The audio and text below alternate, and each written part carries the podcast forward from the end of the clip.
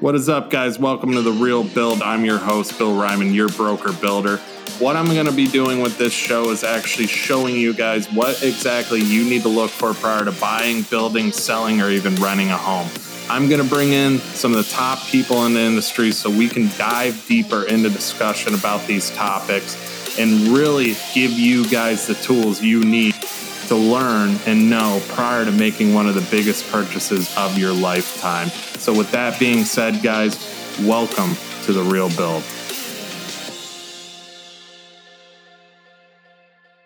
Welcome to the Real Build. I am your host, Bill Ryman, your broker builder. And today I have a special guest coming from Kansas City, Missouri.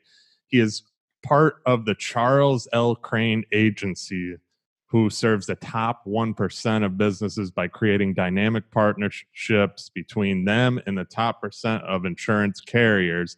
He specializes in commercial insurance, general liability, property insurance, work comp insurance, group health insurance, life and disability insurance, bonding. The list goes on and on. Very impressive there.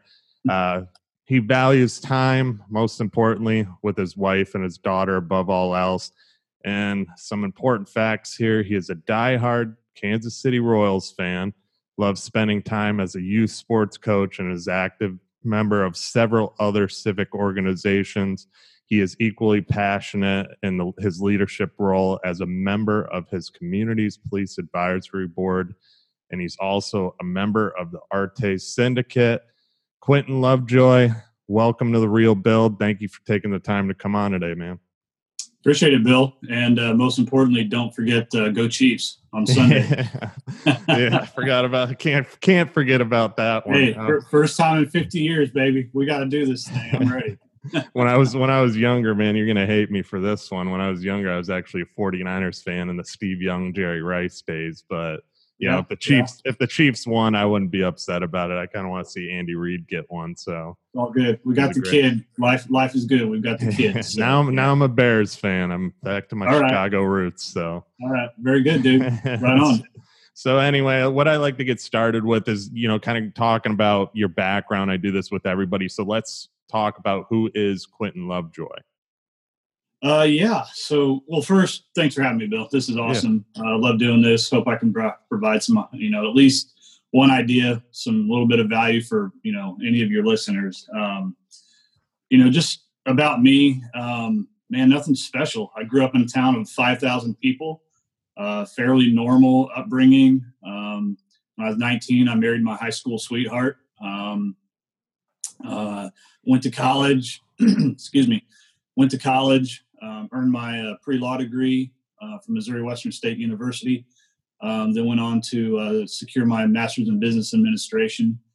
Um, after that, I just kind of did the corporate America thing for a while. Um, my first job out of college was for a, a fabulous company out of St. Joseph, Missouri, um, Herzog Contracting. They do uh, heavy heavy civil construction. Um, okay.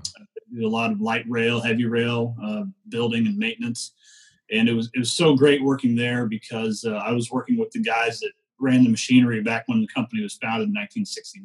And those were my kind of my mentors, and, and man, I just fell in love with uh, guys that can build stuff. You know, I mean, I, I'm I'm just not conceptual like that. You know, so people that can look at an empty you know plot of land and say, oh, we're going to build this thing here. You know, just it blows my mind. So um, had a great time working there uh, moved on. I eventually ended up my last kind of quote unquote corporate gig was at a an engineering firm in Kansas called uh, Black and Veatch. Um, I was in the nuclear procurement area, so Bill, if you ever want to build a nuclear power plant, I can I can hook you up. So I, I, know how to build those now. So, but uh, but yeah, man, that's that's uh, just a little bit about me. Started in the insurance industry a little over ten years ago and uh, you know away we went. So. Yeah, that's uh, yeah. If I, I'll definitely give you a call on that nuclear power plant. You know, right, no. right.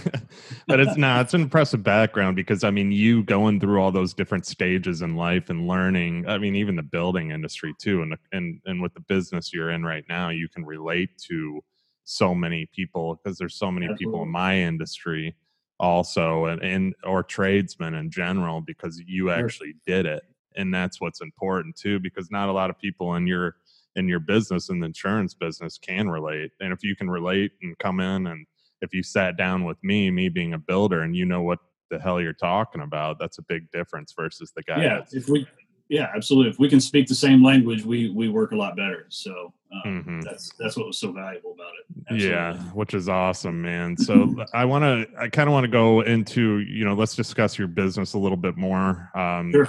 you, you being in the commercial insurance world. How did the how did you get involved with that company? And why did you choose the commercial insurance route over your typical you know homeowners insurance and stuff like that? What was your reasoning behind getting into yeah sure. so uh, uh, a buddy of mine um, he was working for a, a, what's called a direct writer insurance company based out of minnesota. Uh, right out of college he started working for this company and and they would go on these lavish trips and do all this stuff. And you know i'd, I'd see him every few years and we went to his, his wedding. I'm like bro what are you doing? You know what is this company? He's like well it's a commercial insurance company and we sell you know, and, and I didn't understand any of what he was talking about. You know, I, I nothing. I didn't understand a thing he was saying. But he's like, you should come work. I'm like, dude, I am not going to be an insurance salesman. Are you kidding me? You know, I mean, it's like, you know, people like insurance salesmen slightly more than used car dealers and IRS auditors. You know, so it's like, dude, I'm not going to be an insurance huckster. Are you kidding me? And he's like, no, it's it's legit. And he he he put me in touch with a a guy that actually recruited me for three years. I mean, he was he was on me, um, and and just kept kept. He was just persistent with recruiting me, and uh, um, for that reason, this company specialized in contractors. They specialized in manufacturing. Those were their two biggest things that they were good at. And so he knew kind of my background, you know, with with with insurance background through my corporate experience, my law background, my business background. He knew that'd be a fit. So finally, as as you know, kind of the stars aligned and stuff, the the territory that opened up uh, was the territory where I had grown up. You know, mm-hmm. the, my my hometown was the geographic center of the territory, and um, so I jumped on, and I, am glad I did. That guy that recruited me, um, uh, he became a second father to me. Um, he, he he he did so much for me in my life and got me on got me on this route, and um, so I worked there for about seven years, and and man, I thought I would never leave that company. Um, that company trained us so well in terms of knowledge of insurance and and all that all that good stuff.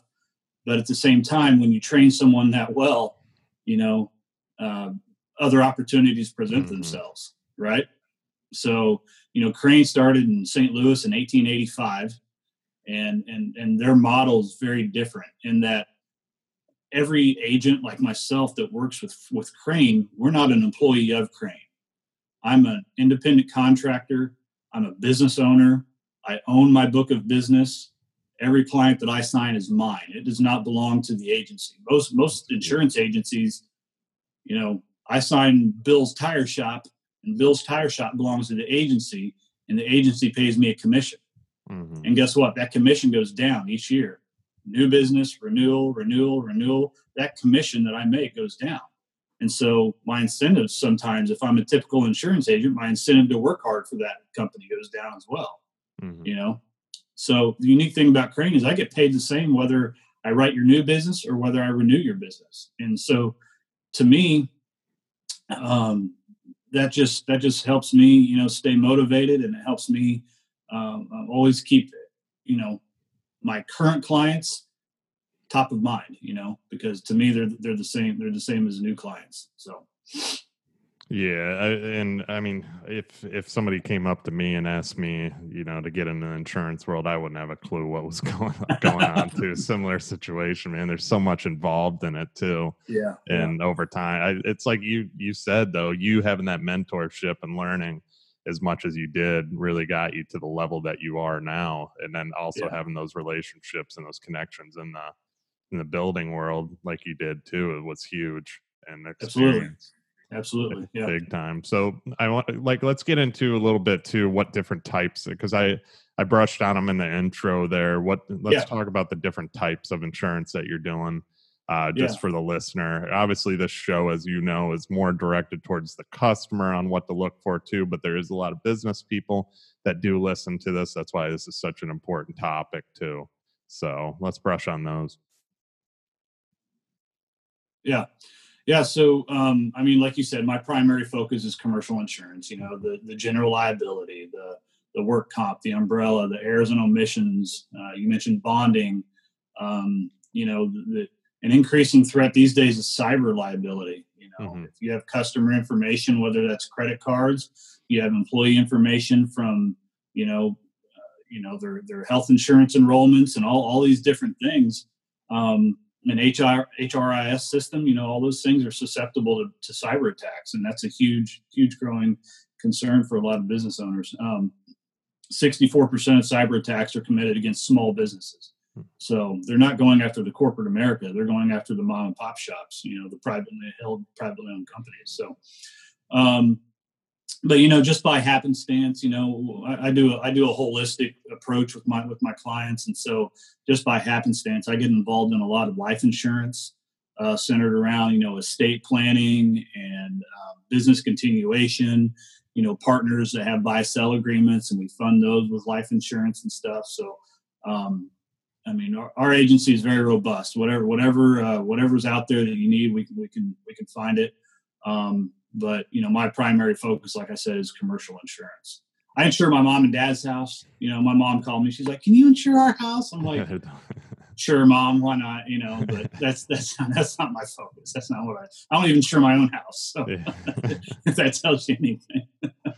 yeah, I mean, it's like you said that uh, not a lot of people, to be honest, they and especially in a small business world would be even thinking about cyber attacks and and securing themselves with something like that too. So yeah man. you know and they're, they're insanely cheap policies too. I mean they are they're insanely easy to attain and they're insanely cheap for the liability that they cover these days. Mm-hmm. so um, yeah I, everybody needs to get with their with their broker and, and knock out a cyber policy and uh, you know half a million million bucks man, those cost they they cost nothing these days. So yeah, yeah, it's like you know, most business owners are probably even if they're listening to this, well, what do I need that for? But then if they're your their main, everybody doesn't understand that your main everything's mainly online right now too. Even if you got QuickBooks, where's it where's yep. it going? Whether you got the yep. old QuickBooks that was a software program, it's still going through the internet somehow. Right. So, right. Absolutely.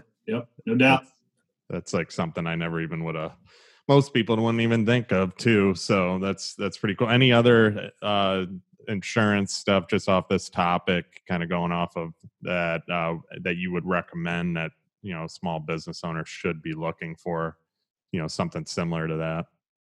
Yeah, um, I mean, auto liability is a huge, huge thing right now, and I know it's particularly huge where you are in Florida you know, Florida, Nevada, Louisiana, these these states right now are just, I mean, everybody. I even heard President Trump the other day. He was at a, a deal in Louisiana, and he was talking to the the the attendees at the event about how crazy the auto insurance rate is mm-hmm. rates are getting, and um, man, it's, it's it's it's a couple of things. The, the liability is being driven, you know, through litigation and things like that, but that's driven by distracted driving. You know, mm-hmm. we've all got our you know, you drive down the road any day. People are watching Netflix or reading Kindles or playing with their their GPS or their in dash systems or, or you know, even the old. I mean, even the old ones of the of the lady putting the lipstick on in the mirror or whatever. You know, you see it all. So so a lot of that stuff's driving the liability side of things. But on the physical damage side of auto, I mean, just look at our our our our, our vehicles now. I mean, it's like almost Jetsons, you know, level. You know, we've got sensors and, and cameras and, and, and these special resins they make the, the bumpers out of and all this stuff. And that stuff's not cheap, you know. Mm. Um, they, they, they made all these changes in the insurance in the in the auto industry for fuel efficiency standards and stuff like that. And guess what? Out goes the heavy steel, you know, and stuff that used to make cars, and in comes all these resins. And where you know, when I was a kid, you probably bang out a bumper with, you know, that you bump into something take a rubber mallet to it and bang it out, right? Well, not anymore. You know, you poke a hole in it. It's a, it's a, yeah, a plastic. It's a it's a twelve hundred dollar bumper all of a sudden. You know, and uh, you got to replace the sensor and you got to replace the camera and all that yeah, stuff. Yeah. So, so, that contributes a lot. So, you know, for the business owner, um, you know, the best way to combat some of that stuff, and, and I'm sure we'll get into it, but um, you know, the more the more proactive you can show your insurance company that you're that you are, um, the better uh, view they will have of you. The more more attractive of a risk you will be to them. So if you're a company owner, if you're a business owner, and you say, "Hey, we run motor vehicle reports every you know before we hire any employee, and then we run them once a year, and we have a cell phone policy that says you can't talk on the cell phone, and we have telematics that tracks all the you know all the driving uh, uh, statistics and everything, and we do this and we do you know those things. If if you can work with your agent to show the insurance company that you're proactive in these areas, you can at least insulate yourself a little bit from that stuff. But you know, if you don't have any of that stuff, then the insurance companies are just going to take a bite out of your backside and say, okay, we're going to get premium from him because we need to make up for it for the guy that's being, you know, proactive in his program. So um, there's a lot of things people can do, and and, and every one of my clients, we we I, I drill them and drill them and drill them on, on being proactive, you know, in those those specific areas. So yeah, and you're right. It is on the responsibility of the business owner to do a proper background check on licenses and so on too. I mean, if they can't drive a work vehicle, then there's probably an issue there. They probably shouldn't be working for you for some Usually other reason. So, yeah, yeah. Usually there's a problem. So yeah. Yeah, and I mean, and I agree with you too. I mean, everything's so so expensive on vehicles. I, I clipped my tail light on my truck uh, on accident with my trash can while I was wheeling it out one night, and it cracked it. And then I found yeah. out all of a sudden the computers in my whole truck started malfunctioning. And then I take it to the dealership, and they said there's a chip in the tail light. Now, yeah. why would you put a computer or some module in my tail light. Right. what they right. said that controls a lot of the front end electronics. I'm like, why would they put a module? You know, it's just the technology on these things now, Crazy, and that's man. where the rates and everything, like you said. I mean, to repla- replace one of those touch screens is probably ten grand. So, oh yeah, yeah. My, my, this past summer, my wife clipped. Uh, she was making an ice cream run to Sonic for us, and uh, she clipped the mirror backing out. And she came home. and she was oh, I busted the mirror. And I went out and looked at it, and some little plastic off the bottom was busted. And, you know, so I get online, I'm looking at it, it was like 400 bucks to replace mm. it. I said, sorry, you know, it, it, works fine. It looks fine. Only you and I are going to know it's there. We're yeah. not replacing the mirror. So yeah. Four hundred dollars for a mirror. You know? That's what so, I was doing with that tail light too. I was like, eh, nobody's going to see. You can't even see the little crack in it. But then moisture yeah. got in it, and then the whole truck yep. started, you know, shutting yep. down. So I'm just Isn't like, it crazy? Gotta, it's crazy, man. You got to yeah. be kidding me. It's so crazy. Seven hundred dollars later for a new tail light. so anyway, um, like I said, as you know, this show is kind of directed more towards the real estate and construction industry. But it, I, like I, I also have a lot of business people, business owners that listen to the show. So you know, I want to talk about getting insurance for business owners. How would a business owner go about getting insurance? What are the typical ways or stages of doing it? Just um, yeah. Well, you know, um, you know, typical ways. I guess you know normally you know, it's almost some of most of the time it's just like anything. You know, a business owner, an individual. You know, you call up your buddy, hey, who do you know? You know, who do you got? Uh, who do you use? You know, yeah. someone from your chamber of commerce or your your golf league or whatever. You know, um, but what what I see a lot, and and and going back to that company I worked for, you know, before I, I came to Crane, um, a lot of carriers and a lot of agencies get involved with trade associations and buying groups. You know, so you might go to your trade association event and they have a recommended carrier you know when, when i worked when i worked with that company i mean we had the recommendations of you know PHCC and ACA and NECA, uh, Lennox, SMACNA, NTMA, you know, all, all, these all these big national, you know, uh, trade associations and buying groups, and um, it was just simply based off of off of the guys like me and my cohorts in the field, just our knowledge of uh, their their industry. You know, mm-hmm. so um, you know a lot of times people can call up. You know, I, I have a I have a client that owns a huge chain of Domino's pizzas. You know, and uh, they they have a they have a trade association. You know, and and and they have recommended carriers, and and so you know no, regardless of what industry you're in, typically you can find a trade association, a buying group, and they usually will have a recommendation. Um, you know, otherwise, you know, any good any good insurance agent will know what markets, and when I say markets, I mean insurance companies. Mm-hmm.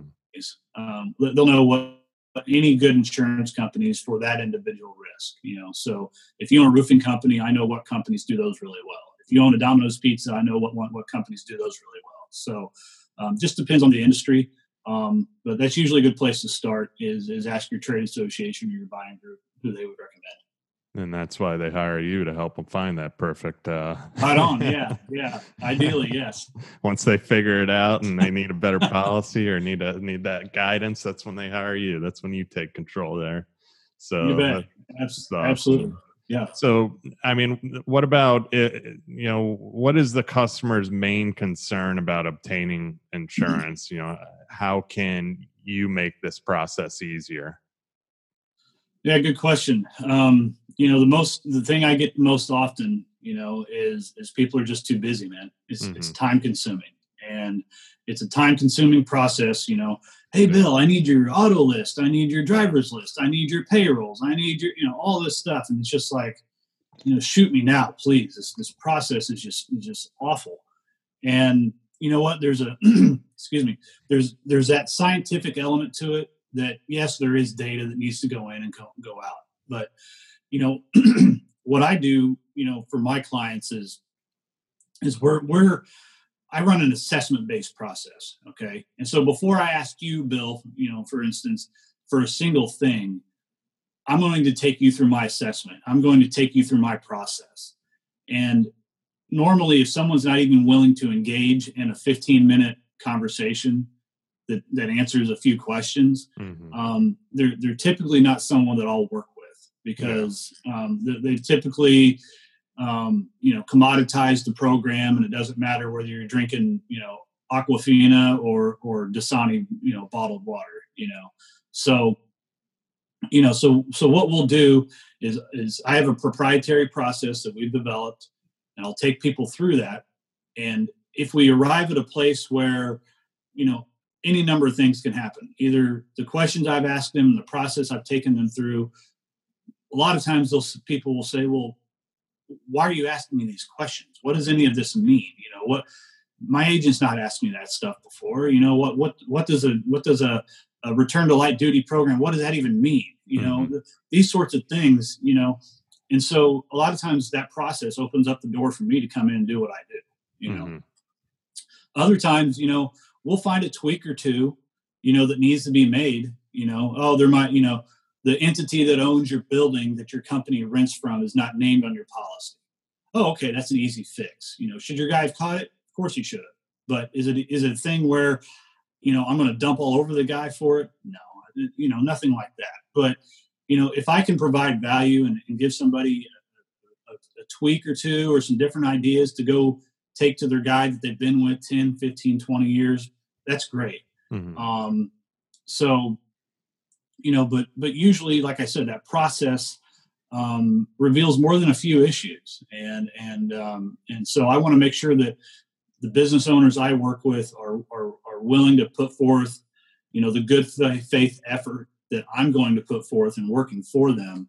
And you know, if if it's just somebody that's just price shopping or trying to leverage the marketplace or whatever, um, that doesn't allow me to do my best work. And and as you know better than anybody, you know, when you have my attention, you have my time. When you have my time, you have my money. Mm-hmm. So you know, time is money for everybody. And I, I think just engaging in those transparent processes where um, it's, it's everyone understands expectations up front saves a lot of trouble and a lot of hassle in the end. So we try to no, set that up yeah. from the beginning. Yeah. Yeah, I 100% agree with you. And I like what you're doing there with setting the expectations, having those questions up front too. But yeah. um, question two, do you, so you actually go through, so if they have prior insurance, you'll actually go through, sit down and kind of look at what they can adjust and what not to help them out or what they're possibly missing too. You actually do that? yeah sometimes saying. you know a lot of times i do that you know um, like i said my my my process i've developed this over the course of my career mm-hmm. and it's it's literally just you know a series of yes and no and I don't know questions, you know. Mm-hmm. Um, and obviously, the more yeses there are, the better off the person is, you know. If there's mm-hmm. some no's and I don't knows and what are you talking about I've never heard that word before or, or whatever, then we've got some problems. And and so that's when those problems reveal themselves. That's when I can say, okay, well, we we've got these issues. We've identified these issues. You can fix those with your guy. You can fix them with me, or you know we can jump into the, mo- the more scientific piece of this and, and really get to really get to work on this and let me represent you. And uh, um, so yeah every situation is different. And um, um, you know it just depends on the on the need of the prospect of the client well, that's that says a lot about you too. Is actually you sitting mm. down and being willing to not sell them on anything up front. You saying, "Okay, I'll yeah. help you out with the process, even with your guy of twenty years."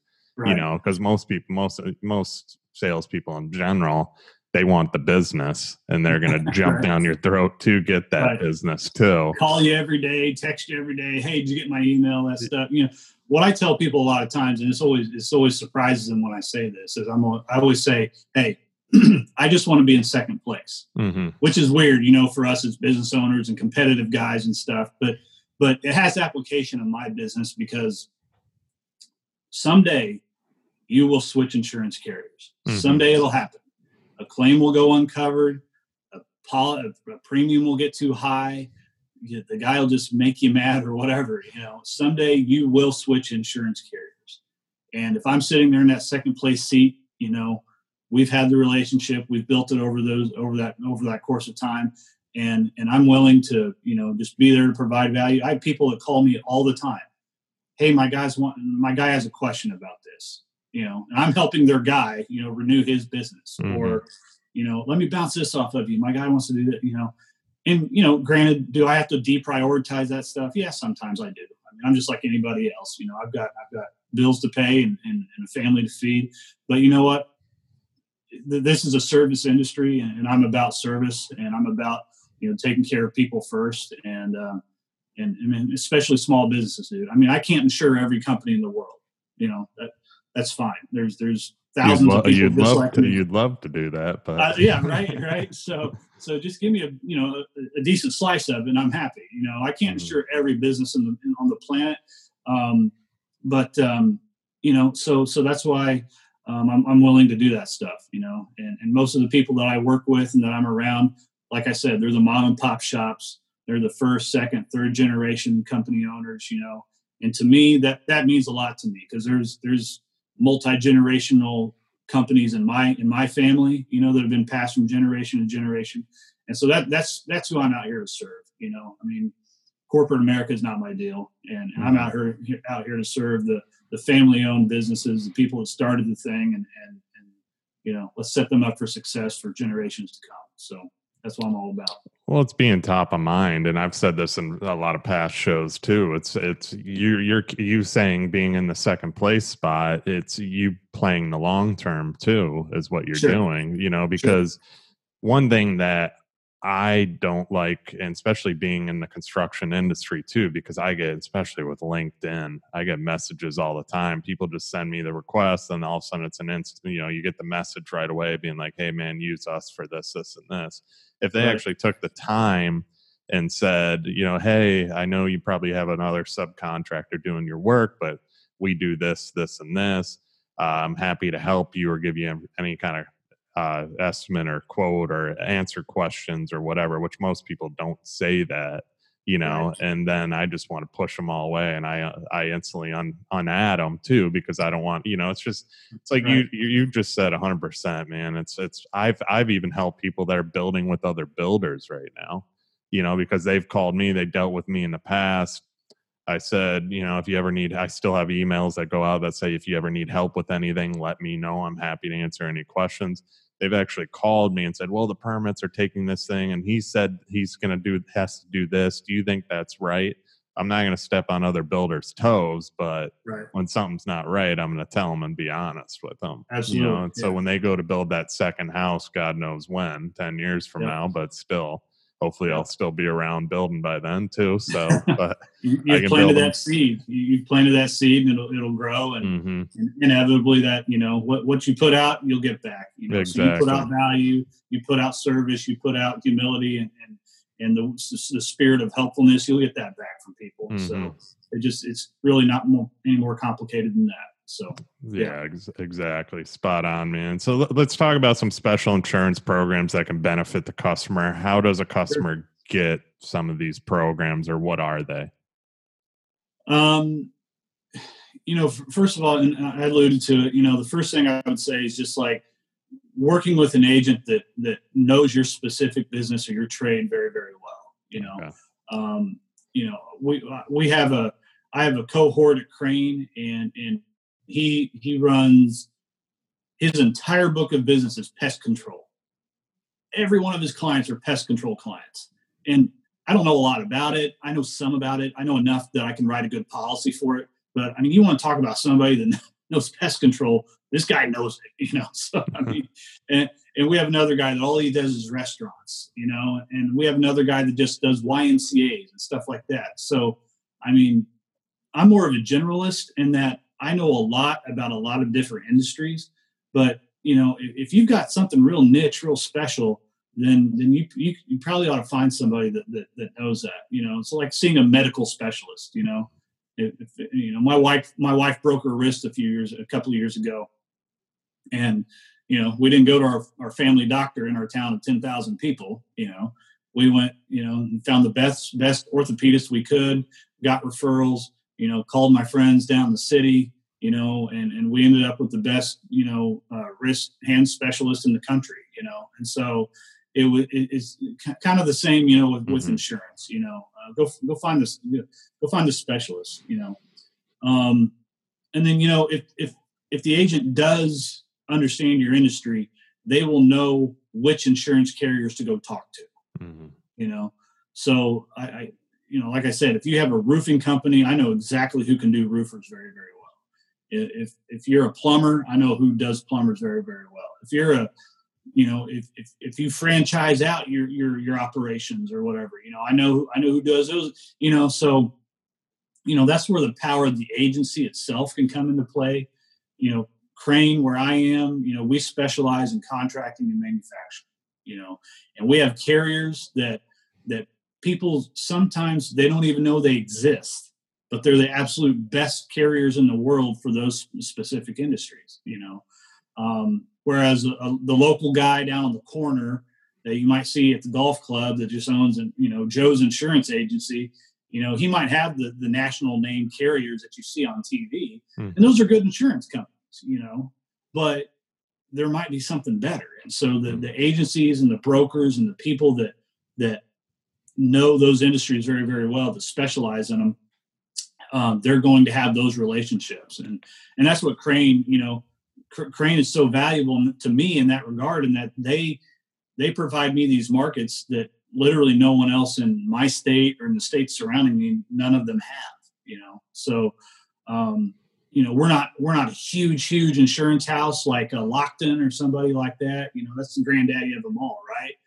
But, we're we're right there in that middle ground where we serve you know our our our niche very very well. You know, Lockton would insure like a you know like Lockton insures all the Chipotle restaurants. You know, mm-hmm. and like and like DirecTV and AT and T. You know, I wouldn't have a clue how to do that. You know, I wouldn't have a clue how to insure DirecTV or AT and T. You know, but you know my my niche is, is is just kind of that step down below those companies. You know, and and and so um, the, the, the, agency dynamic and the agent dynamic are very, very important in, in those regards. So, yeah. And I mean, you having that niche too is where you can actually give more, a more personal touch to the sure. whole entire thing too, to where you can constantly be in communication. And that's, that's a huge topic we'll get into too and uh, you know, and, and people can actually get a hold of you and get in touch because I guess I doubt if they're going with the giant insurance company that's representing AT and T, they're going to get a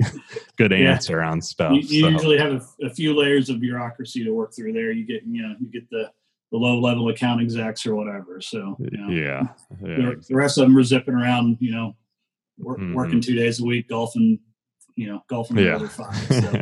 So. exactly, exactly. Yeah. So uh, a big question here. So what are you doing to stand out from the rest of the I mean there's so many insurance agents out there and, and commercial too. So what are you doing to stand out from the rest of them? And what should people take notice of when choosing an insurance agent? Um or a commercial question. insurance agent, I should yeah. say. Yeah. So you know, again, I did, I alluded to it again. You know, I, I own my own business. I own mm-hmm. my book of business. You know, um, most agents are W 2 employees that work for the insurance agency. You know, they don't own the book, they don't own their client. Um, you know, that that in and of itself is very, very different. Mm-hmm. You know, um, you know, I, I was talking recently, a new client that I signed, actually, I leave from here to go see him later this week in, in, uh, in the Dallas area that was one of the first questions he asked me when we started talking about his program. He said, he said, you know, who, who owns my business? And I was like, well, well, what do you mean? He said, do you own your book or does, you know, somebody else own it? I said, oh no, I own it. And that question in and of itself opened up the door for me to go write his business.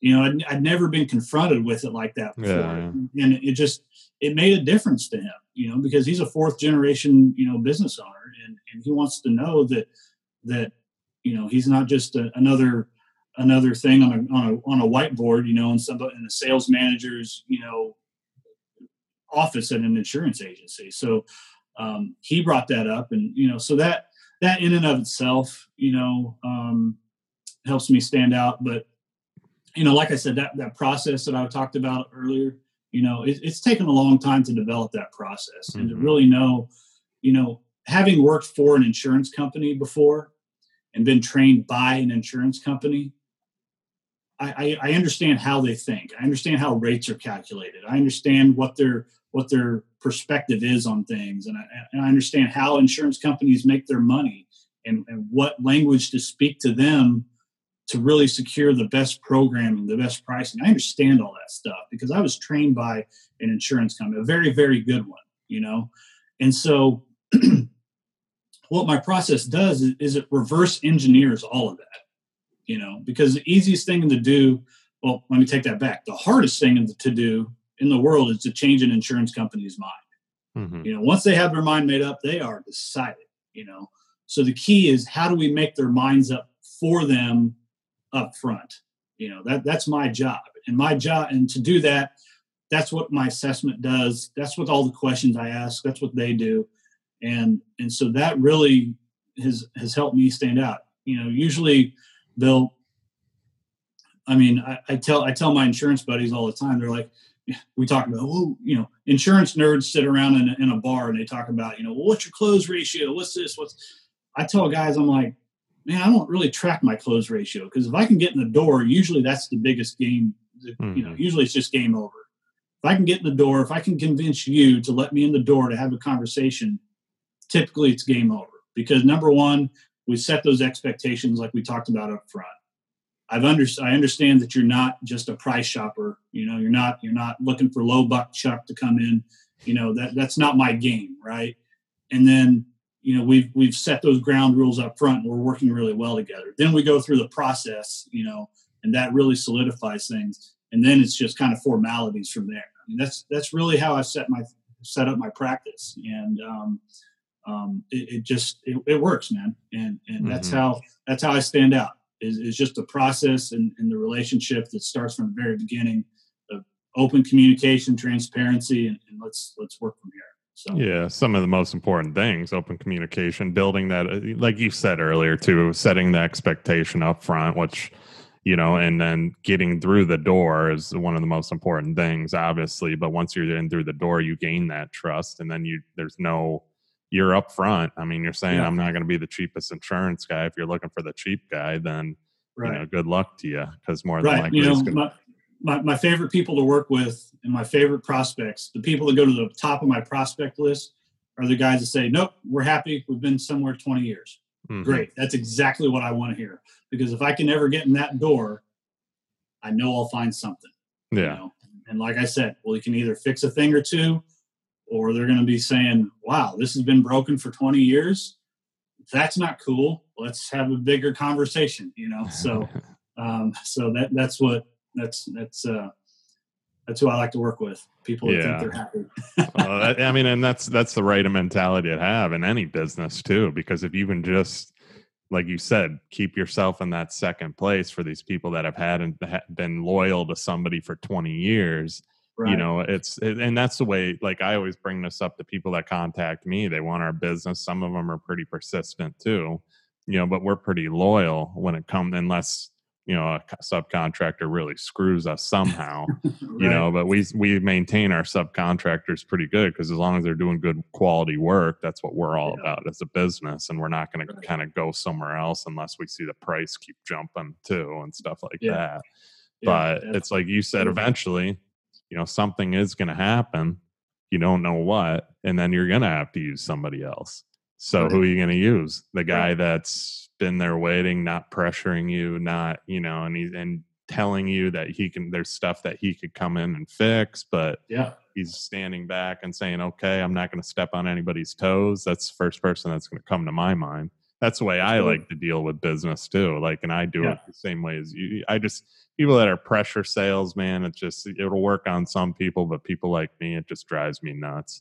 That's so. not me. And, and I, be, I beat myself up. You know, honestly, I beat myself up about that. I'm like, man, you're always you're always you know kind of laid back and being the nice guy. And you know, I see cohorts that write more business than I do, and and you know, I just had this conversation with the president of our firm the other day. I, I told him, I'm like, Tom, look, man, I'm like, I know there's guys here with bigger books than me, and I'm going. I know they grow faster than I do, and I know that you know, um, you know, they they they make me you know kind of look bad for lack of a better term. I said, mm-hmm. but you know let's let's see where they are in five years in ten years. You know, uh, this is like you said, this is the long game, man. And mm-hmm. I, I told him the other day, I said, look, every piece of business I write, it's going to be within the customer profile that I want to that I want to work with.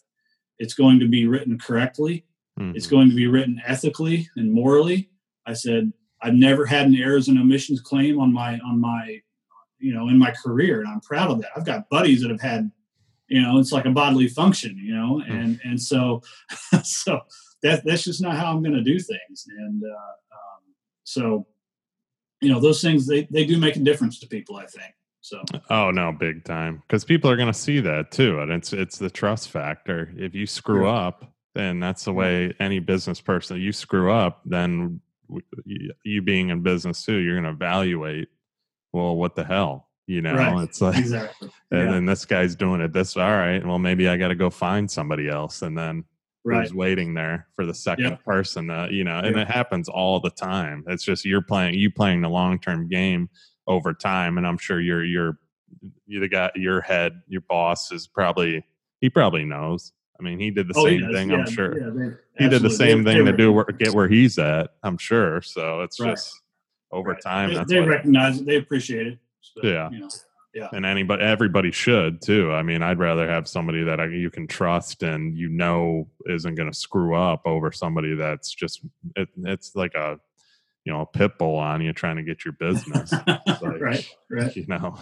Right. Uh, so anyway, um, so this question can be kind of broad. I, I mean, I want to kind of just ask and see if you could answer it in whatever kind of way. What do insurance rates kind of look like, and how can somebody get the best rate on insurance? And I know that's kind of broad. It might be through you and what your search is, but just for the customer sure. to be get a little bit more understanding on that. Yeah. So you know, it, it depends on what we're talking about. You know, um, like in the in the world of work comp right now. Um, man, medical care is getting better. We're getting workers back to work quicker. You know, um, care care is much more streamlined. You know, so so right now work comp rates are really really good. You know, and um, and so um, you know, so that that's that, that's one area that that if if you haven't if you haven't taken a good hard look at your work comp for a while, then then now would probably be the time to do it. Um, mm-hmm um, the, the, there's there's two big headaches right now for for insurance uh, for for business owners, and I, I, mentioned you know the auto rates, you know liability, physical damage, all that stuff. Um, but the other thing is property rates. You know we've we've had a lot of catastrophic property issues in the last couple of years. You know fires in California, hurricanes where you are, mm-hmm. you know, all that stuff. And whether whether I like it in the middle of Missouri, you know, whether I like it or not, I have to I, I have to help insurance companies offset that somehow, you know, because you know insurance insurance companies are really good at something, and it's it's uh, it's called it's called making money. So. Mm-hmm. Um, you know they're they're they're not going to lose money very often, so they're, they're going to find ways to hedge against those catastrophic losses. You know, I was, I was looking at a chart the other day, and it showed where uh, the last three years have had more catastrophic losses than even after 9-11 you know so. Just put that in, in, perspective you know all the law all the property and everything that was lost in 9-11 compared to some of the natural disasters we've had recently. Um, these natural disasters are making you know 9-11 in terms of property loss you know it's, it's, they're just overshadowing it big time. Mm-hmm. so um, all of that has an impact on us you know. Um, you know how can someone get the best rate? Um, you know I, I referred to that earlier as well you know the, the proactiveness you know with what you're doing you know driving policies what your discrimination and harassment policies are mvrs are you a drug-free workplace? I know that's a struggle sometimes in the contractor world you know any, any blue collar you know heavy blue collar industry is going to have problems you know in, in those respects but it's better to address those things and at least have the company policies in place before you're doing a deposition you know mm-hmm. i mean i mean i, I do. I, I, work with i mean i work with contractors all over the place and they're like you should come try to hire a drug-free guy in my industry. I'm like look i understand. I get what you're saying. I do you know and in, in, in, in society's you know relaxing view of, of, of marijuana use and different things. I get it. I understand the reality on the ground Okay. At the same time, if we can hedge that as business owners, you know, against that eventuality that we're going to end up on a witness stand or in a, in a deposition, you know, Mr. Ryman, did, did you have a drug free work policy? Well, no, you know, we hired people what Oh, really? So the guy that you hired went in and stole, you know, this merchandise or assaulted that homeowner or did that, you know, whatever, you know, all of a sudden now you look bad, you know. So but if you're able to sit there and confidently say, yeah, we had a policy against drug free, we drug test every year, you know, we, we do these things, we monitor social media, we do this stuff with, for our employees, and he violated the policy. You know, that's a much easier thing to talk to to an attorney about than just say, yeah, we didn't have it in place, you know. So um, return to light duty, that's big, you know, and, and that's, that's so big for a lot of my contractors. You know, the guy back strain, you know, whatever, it's crawling around on the ground doing stuff, you know, has a strained muscle. Guess what? It's better to pay him to come in and push a broom or answer a phone or file some paperwork than it is for him to sit at home on the couch mm-hmm. during daytime TV when the trial attorneys are running all their ads on, t- on television, right?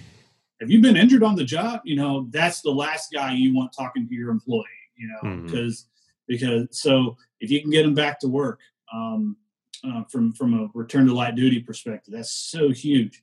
Because in most states, in most states, say for instance you had a hundred thousand dollar work comp claim, if it's a medical only claim, you can reduce that by seventy percent. That's reported into NCCI, and that impacts your your experience mod huge. So the more indemnity, meaning the more paid time off that that person has, the worse off you are. The more, the more medical only you have, the better off you are. So if you have those policies in place up front, um, a lot of a lot of your contractors, you know, really need to look at their subcontractor agreement. You know, look at look at the the language in your contracts between you and your subs. Who assumes the risk? Who takes the risk when? You know, are you requiring them to provide certificates of insurance?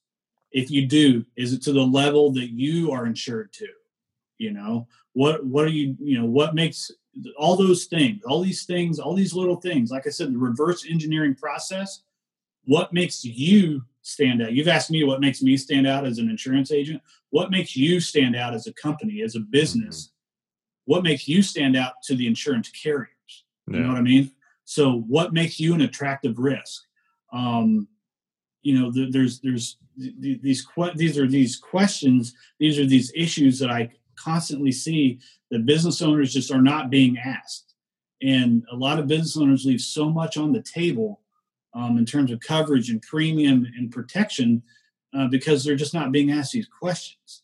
Mm-hmm. and they're not being they're not being marketed properly to the insurance world you know? And so if if that's how you get those best rates man that's that's how it happens no, it's that's huge right there too. It's in in you being in the business, you asking the proper questions like you are too, and making that business owner understand it more too. That's that's the most difficult stuff as a business owner, even in a construction industry. Half the sure. stuff you're like, do I even need this? What do I need that for? What do I need this for? You right. know, and me being in a family business too, and and and having my dad who's as old school as he is you know and what do i need that for what am i spending money on that for you know and it's just right. it's and you hear it and but because it's not explained well enough too uh you know to to these business owners and you being able to explain it in a way and like from the beginning like we talked about you being involved in these industries too gave you a better perspective of it and what's sure. what should be required too which is huge sure.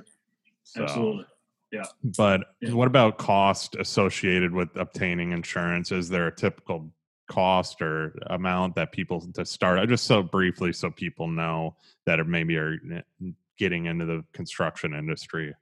Yeah, sure. Um, you know, it depends on the policy. You know, most policies have a 10 pay or 12 pay option. You know, of course, insurance companies love it if you pay all up front. If you can do that, if you got that cash around, you know, by by all means, they'll give you a hefty. I've got I've got clients that pay their entire premium up front, and man, they get some pretty some pretty uh, good looking discounts for doing that. So, um, and then you know, just depending on the carrier, you know, your down payment's usually ten percent or twenty five percent of the annual premium. You know, and sometimes that depends on how you want to pay. You know, some of my pay, clients pay monthly, some of them pay quarterly. You know, and the down payments are affected by all those. You know, so.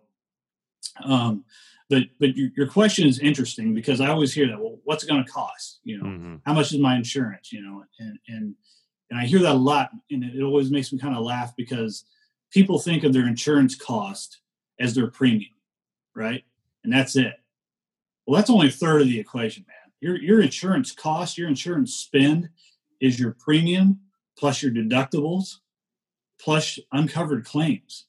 I mean, if you have a hundred thousand dollar claim that's uncovered, your insurance cost just went up a hundred thousand dollars. You know, that that's the way I look at it. And that's mm-hmm. that's the calculation.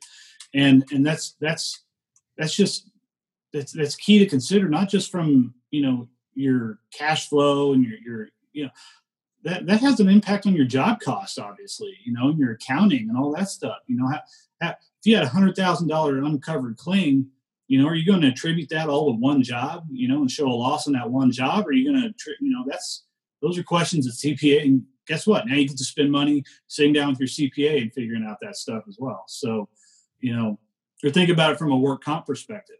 You know, um, if there was something that we could do to lower your work comp mod just two or three points, those two or three points represent real dollars. You know, and that could be the difference between you winning a bid, winning a job, or not. So, you know, th- these little bitty things like that, you know, it's what a lot of agents fail. A, they fail to understand it. B, they fail to communicate it to their clients. So, you know, they, they leave a lot on the tables um, sometimes. So, um, you know, those those are the those are some of the costs associated with insurance. You know, it can be as little from you know that whole topic can range from you know down payments to losing jobs because we we we had to you know spend that extra little mod that extra little premium on work comp you know mm-hmm. for the year. So um, so yeah, it's uh, I mean, and it keeps going back to the same thing, which is communication. You know, sure. and that's the thing of being upfront with the client too. And that's that's where I wanted to get into this question too, because sure. every every insurance agent should provide exceptional customer service, as you know, by extensive professional communication with every customer. How are you communicating better? Uh, to the customer. You brushed on this. Let's go deeper into it. Yeah, absolutely. You know, um, my support team, man, they make me look so good. Um, they're, they're, they're incredible. Um, you know, we, we, understand. You know, we're talking about contractors here. You know, we understand you guys are fast paced. You're you're 100 mm-hmm. miles an hour. You are on the road. You're in the truck. You're on the job site every single day. you don't have time to sit around and wait for a certificate of insurance, right? Mm-hmm. You don't have time to sit there at the bid letting and decide, you know, do I is my bond issued or is it not? You know, so so you know that starts that starts up front with us by we review COIs, you know, routinely.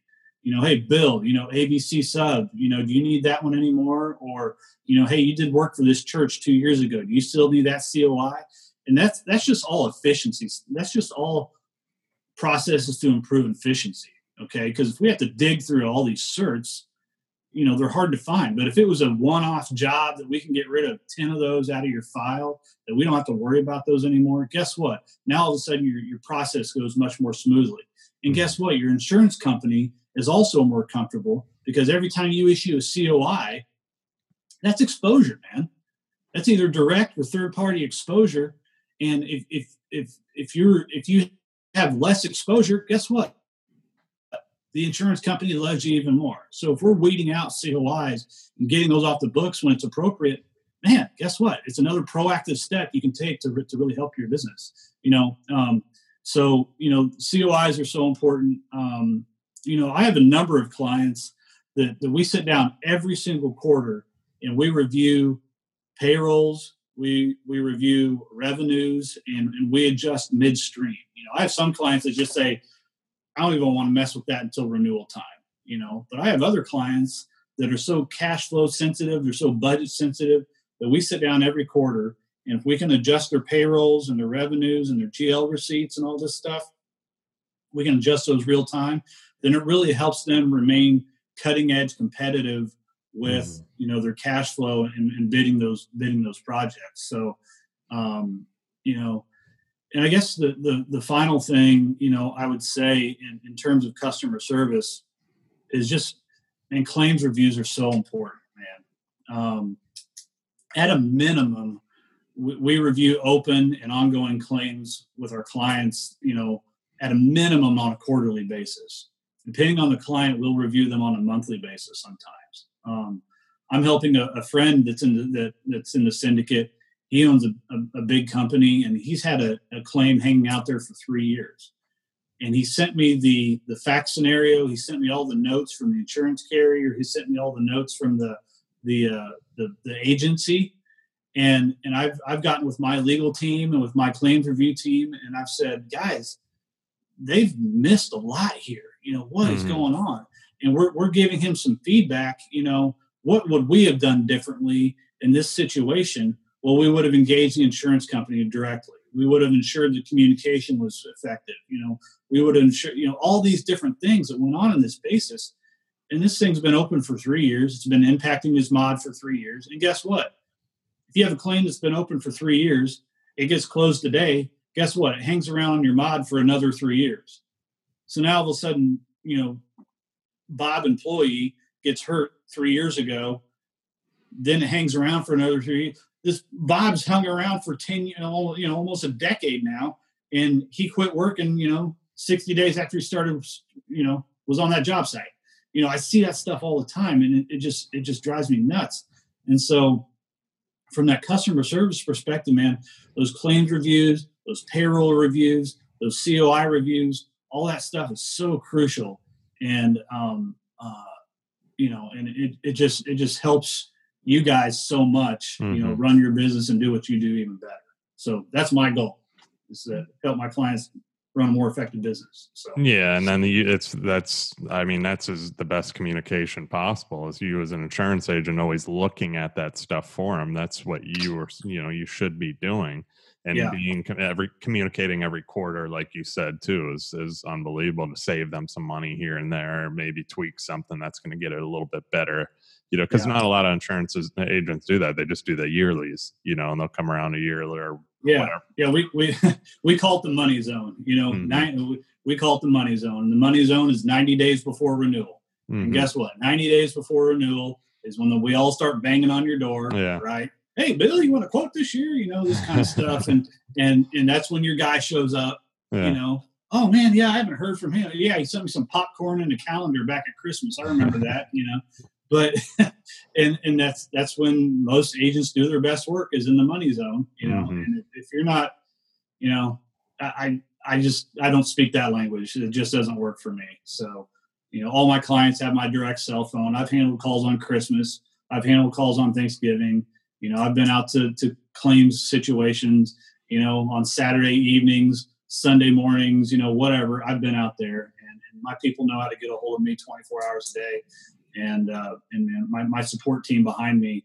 Uh, that that's where the real value is is, is in those those guys. Because you know they one one of my, one of the guys on my team he literally wrote the book on work comp. He's literally written a textbook about work comp. So you know i can i can take his ideas hmm.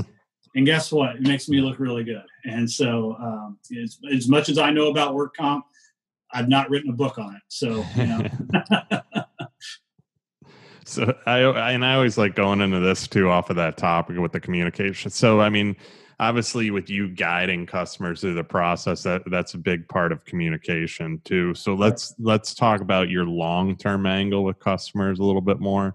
You know obviously you know building long-term relationships with every mm-hmm. customer is huge. I talk about this with every business owner that comes on this show. So sure. what what do you offer that others don't that customers need to pay attention to prior to you know looking for an insurance company or, or so on how do you play that long term with your customers yeah. I mean, this is where I usually get my soapbox out and stand on it and stomp my feet a little bit, you know. Um, you know, because insurance agents have, have sold policies as a commodity for way too long, you know, and and and we have conditioned our clients and and buyers of insurance, we've conditioned them to do it the same, to do the same, you know. And that's that's our fault. As an industry, that's our fault. You know, it's Coke versus Pepsi. What's mm. the difference? it's all the same right i hear that all the time and that just that just you know you know and so i always tell people if you get even just a whiff of your guy just doing insurance the same old boring way like i talked about here bill fill out this application you know get me your stuff you know if you get a whiff of that man just chances are you're going to end up with what you've always had you know mm-hmm. it's going to be the same experience with the same guy and but if, if you can find a person that's going to take the time to understand you, your business, your company culture. You know, I, I have been to some of the best company cultures. You know, Sean Henry, EHS in, in Florida. I know you've talked to him. Mm-hmm. I spent a day down there with him. And I'm still out of breath. I mean, and and uh, and that place is just popping. The culture is great. Chris and Leanne Saunders, they're they're in the syndicate with me. I spent a day. I spent two days with them. Those people, you know, they put me up in their house. They, they're like, "Oh, don't stay in a hotel. You're going to stay at our house." You know, and that's just the cult the culture within their company is like that you know it's family you know andy aranda i was spending he's here in las vegas or he's here in san francisco i was in their office yesterday man and they're they're just their culture is just so good and mm-hmm. and so if insurance carriers can understand you know hey we're a great company but we're also a great culture man i mean that, that's it's so money your core values you know I, I put sean's henry's i put his company's core values in my cover letter that I send to my insurance carriers for him. You know, and that makes a difference to them when they see that kind of stuff. It mm-hmm. makes you stand out. It makes your company go to the top of the stack for that insurance carrier. You know, makes the, the average insurance carrier gets 90 submissions a month.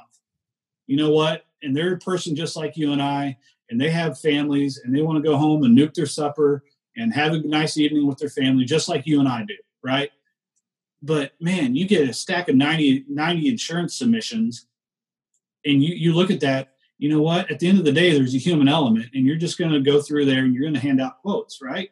But if you get one of my submissions and I've got a cover letter that's six to 10 pages long that talks about your company and your core values and your culture and your proactiveness and your experience. And hey, Andy Aranda has been on the cover of My Vegas magazine twice, and his wife is this rock star, you know, business owner and all this stuff.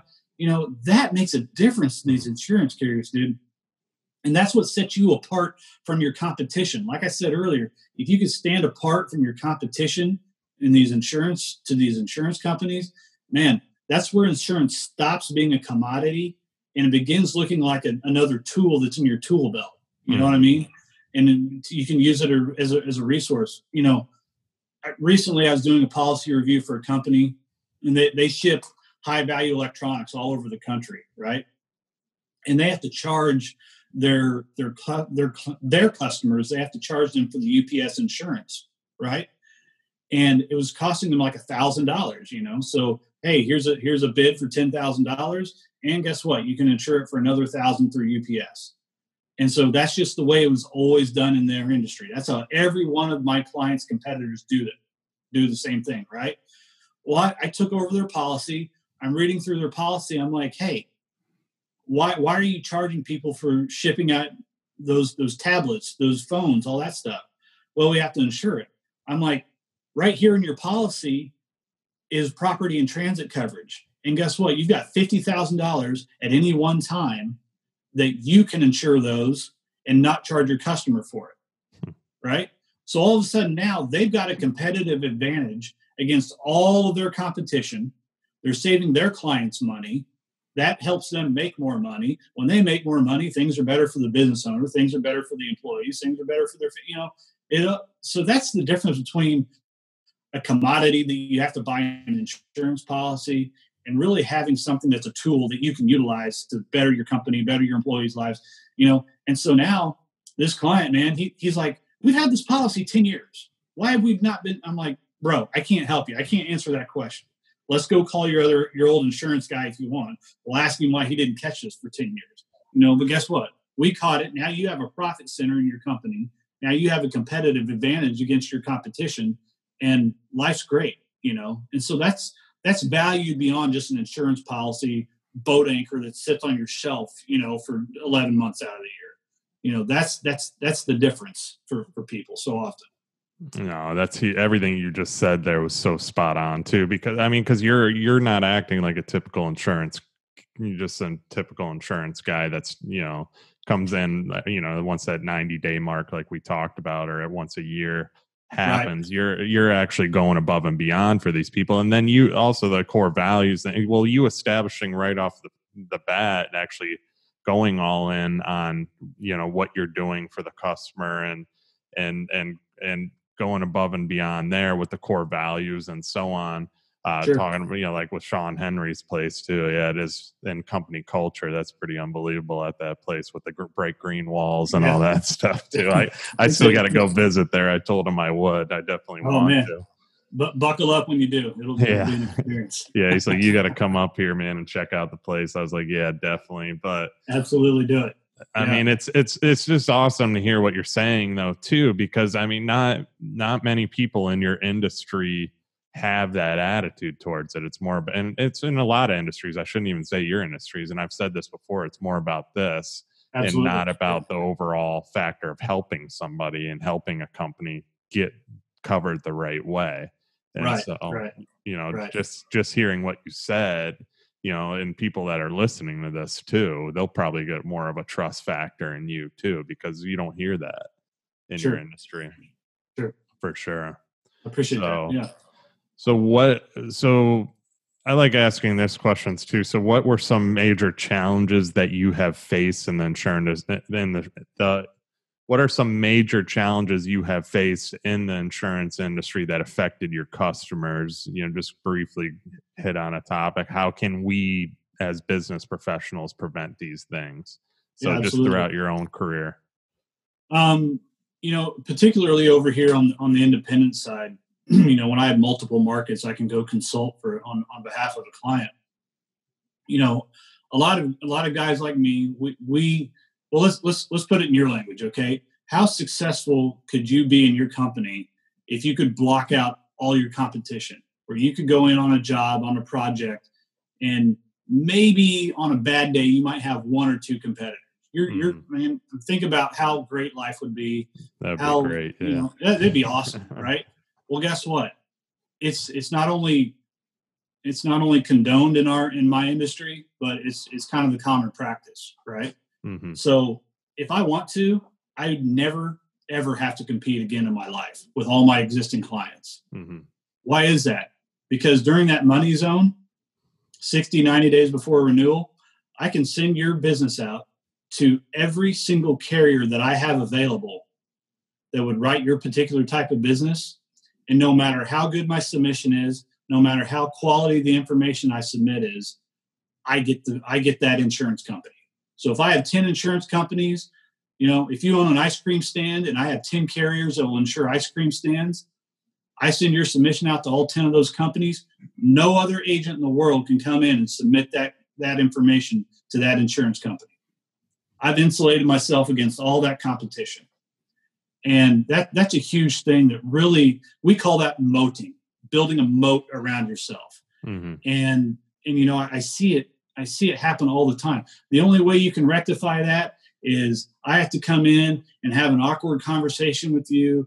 Bill, I wanted to go to this company, but your current broker sent it out and he's blocked me out of that market and I can't and you've got to sign this piece of paper giving me permission to have that quote and then we call that a broker of record. And then I become the broker of record on that market. And then your current guy calls up and says, "Well, Bill, I was gonna, you know, that was gonna be my best one. We are gonna have, you know." And then and then all of a sudden you're the bad guy. You're in the. I mean, come on, man. What are we doing here? You know, that is the biggest thing to me.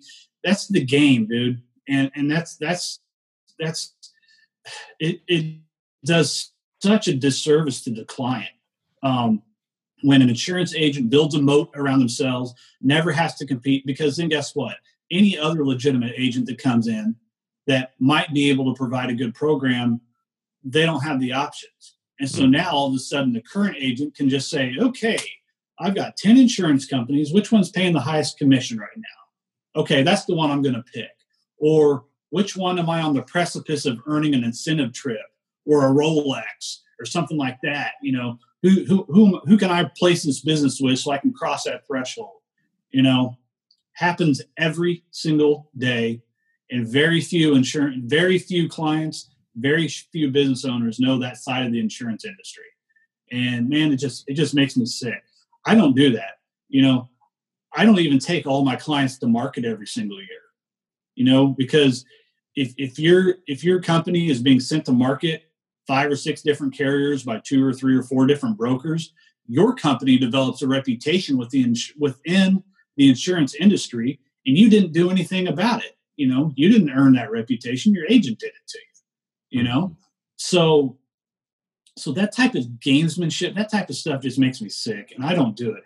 If if your policy looks good and your renewals coming in good and it's solid, we're going to stick there you know because if, if if if i send your business into a company and they can see that they've looked at your company five years in a row with four different agents they're going to look at them and be like you know we're not messing with this. You know we'll send out a quote because we have to but we don't really want that business. You know so those little games building those moats blocking out competition man it makes me sick. And and i just i just don't do it. And um, um, I, I don't like it. so yeah, yeah. It, well, it's that's not fair to you. It's like we talked about. That's what's going to put you eventually above the rest of them too. I mean, I would have never even known that's uh, that's going on in the background, but it is the sales world. It kind of it reminds me of yeah. Wolf of Wall Street in a way. It, it, kind of is. You know, I mean, our our industry rewards speed, not quality. Mm-hmm. You know, and so if if all of my competition is over here playing the speed game and trying to play this game, man, I'm going to come over here. I'm going to play my own game. You know, mm-hmm. I'm going to I'm going to take care of my people the right way, and we're not going to play that game. You know, and and you know what? I encourage competition. Someone wants to come in and compete with me. Let's get it on. You know, I, I'm I'm good. I'm confident in what I do. I'm confident in my team. I'm confident in my relationships with the with the carriers. Let's let's play ball. You know, mm-hmm. so um, you know it, that it's, it's it's just it's opposite George. You know, we talk about that all the time. That that episode of Seinfeld where George Costanza just does the opposite of everything, and life just starts working out for him. You know, taking the opposite George approach with so much of this, and, and man, it works out. It serves my people well. Well, it's like it's it's in reflecting on it on my business personally. I mean, and even in real estate too. I mean, if you take the time to actually go above and beyond for a customer, I usually just got a customer uh, from in real estate off of um, off an advertisement on social media, but not getting into that. Just they actually were with another real estate agent and uh, they had a horrible experience. The agent didn't go above and beyond. It was more of a speed thing to try and make money off of them, get that commission. Right. And they saw it, they felt it. And then now they came back, found me, and I've been taking the time with them to find the exact right property. I've been honest with them up front they put an offer on a house that um, you know was a good offer, and then the the seller came back at a high price and said, I'm not moving. I think my house is worth that. Well, what did I do? A lot of the typical agents would have said, Oh, yeah, he, the seller's probably right. You should probably up your price to his price. You know, me, right. I said, It ain't worth that. I was right. like, You can build a house for, for, um, probably same as that. And then you can also put it on a similar lot as that too. I was like, Don't, don't even, and I go, plus looking at that house, ain't, ain't it's not worth that much money. So, yeah. you know, being honest with them up front, they appreciated that, and they even said it to me too. But even in the building industry, I mean, it's just taking the time to do things right.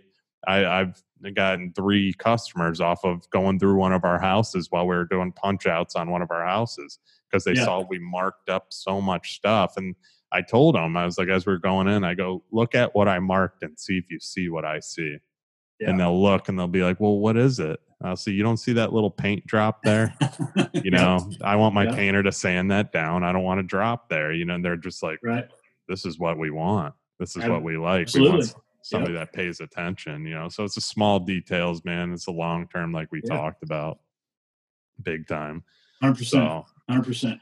I want to get into you. I've been asking this question to everybody lately, and and it's it's a it's a good question here. I want to get into you personally. So you are part of an amazing company that you you continue to grow as far as in insurance and and with people more and more what lessons have you learned throughout your journey that we should all apply to our own business or lives that can help us grow oh man it's a big um, one man, we could do an hour on that just by itself. Um, um, but, but, you know, two two things, dude: ownership and intentionality, right? So, you know, on the, on the ownership front, you know, I, am sure you know who Jocko Willink is, and a lot of your mm-hmm. listeners probably know who Jocko is. And I'll actually see Jocko tonight when we're here in San Francisco, and um, um I mean that that guy has, has changed my perspective on everything in life, you know.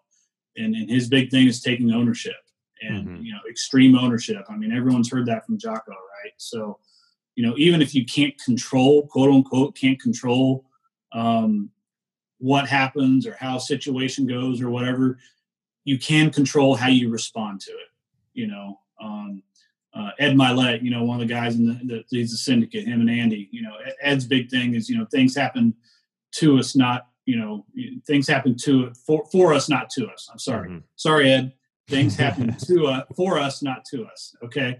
So you know no and no matter what that is in life you know things happen for us so that we can understand and we can learn and, and, and adapt and and and even you know terrible awful things you know? You, you just look at what just happened with kobe bryant you know? Yeah. it's a terrible terrible situation you know? Think about what that's done for everybody that has a daughter you know? That that's really forced me to really focus in on okay i have to be much more you know focused on my relationship with my daughter my wife you know tragic awful terrible situation.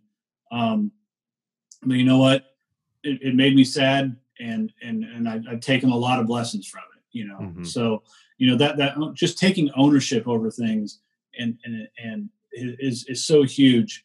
Um and you know just beyond that like i said intentionality you know intentionality about who your influences are you know? Um I, I, was in the I was in our the Arete Accelerator last year, you know, and I hung out and I watched a lot and I really vetted Ed and Andy and a lot of the people that were in the syndicate.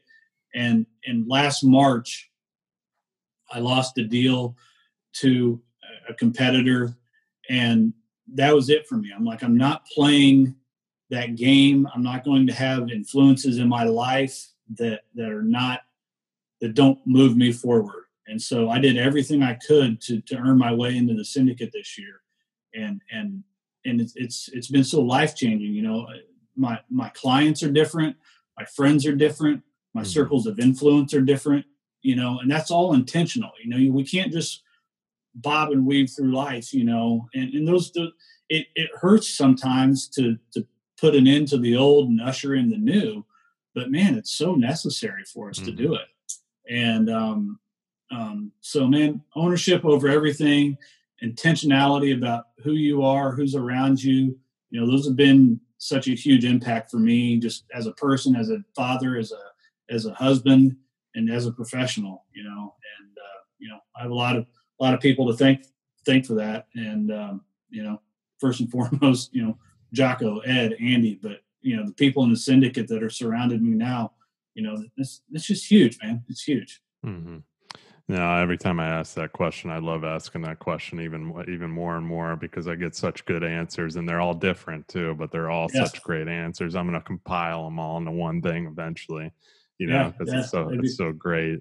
But I mean, it, it's it's what you said is spot on too, and especially I mean, you know, with just having having that impact, even with the Kobe Bryant thing too. I mean, it, it, it's a shock to everybody, but and I don't even think how I don't even think he knew how impactful he was too. I oh, mean, no. he was an impactful individual, but for yeah. for you to say like that whole situation with you and your daughter too, and really realizing what you have and coming closer to her, and I mean, how many other people did it impact that same way? It hit everybody in a bunch of different ways too, you know, because right. we we're not Absolutely. guaranteed full life on this earth. You don't know what's going to happen, and Absolutely, and, and that's that right there's proof of it too. And the guy left behind a heck of a legacy too, but yeah, not just absolutely. as a basketball player, but as a business person and and a family man too. So absolutely, yeah. Um, but great answer to that one. I also been asking this too because most people, you know, ask about your past or what you did in the past uh, from that, and I did in the beginning of this. So I want to know your plans for the future, whether it's business life, where will Quinten Lovejoy be in the future? Who will you be? Yeah. Um, man, some exciting stuff there. Um, Five, ten years from now, where do you see um, yourself? You know, I'm, I'm about to launch uh, some brand. Yeah, yeah. So, you know, first I've just, uh, um, I've been working through some branding projects. You know, Crane is a great brand. It's a great, you know, it's a great uh, resource for me um, I have some things that I want to brand, you know, that that influence me, that that have influenced the way I do things, and and so I want to create a brand around that. You know, just like a realtor might, you know, have a relationship with Remax, for instance, but they have their own brand, they have their own team, their own identity.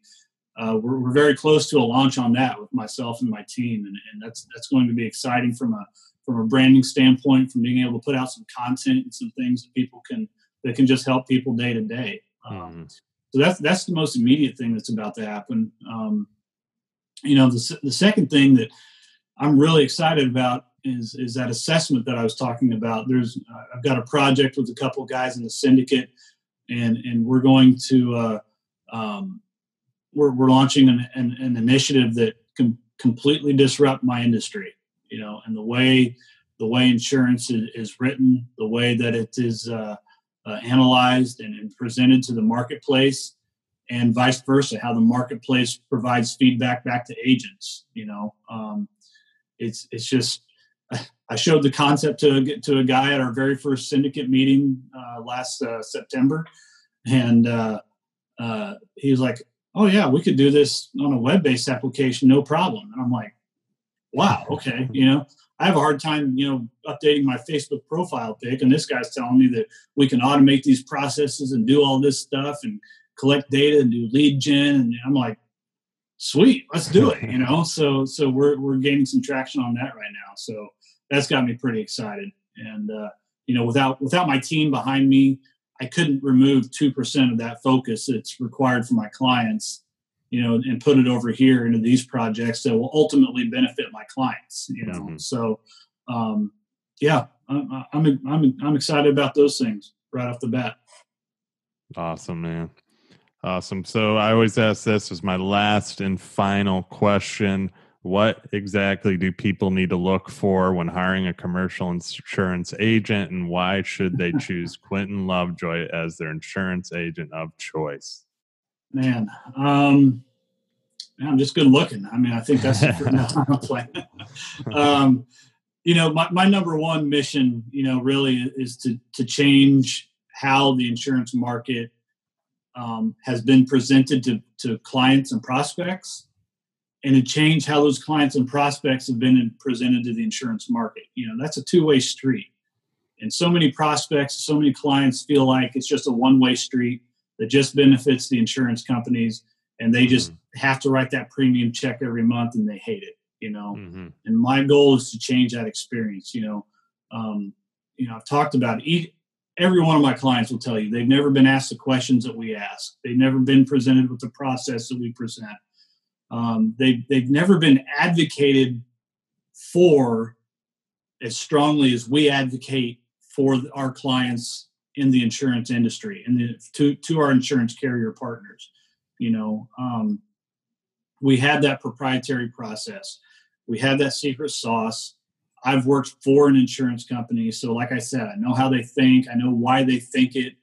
Um, I know how to leverage the insurance industry's business model in favor of my clients. You know, I know their business model. I know their loss ratios. I know their their their their goals and their objectives, and I know how to leverage all that stuff. I've been in the belly of the beast. I know how to maneuver within it. I know how to operate inside of it. So, you know that, and I, I keep going back to my team. You know, they are they are amazing you know I couldn't do what I do what I do without my team. So I mean that's that's what we're about, man. That's that's what we do. So Awesome, man. Awesome. This has been great. So much great information as always. And it's and it was thanks for taking the time to come on too. You bet. Um, Happy to do it. Yeah, I appreciate it. I know you're a busy guy and now you're, you're always traveling. You're in San Francisco now. So yeah. I last and final thing because i know you're on social media so where can people connect with you and i know you got some stuff like you said coming up in the future too uh, as yeah. far as social media and everything so where can people find you yeah that uh, that future stuff we'll be blasting it out on social media once it launches um, i'm on all the typical platforms you know ig facebook linkedin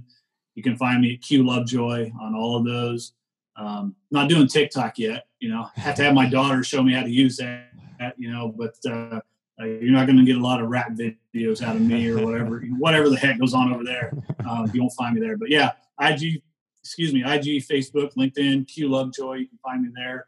My email is qlovejoy at craneagency.com. And uh, you can always, anybody can call or text my cell anytime, 816-390-6835.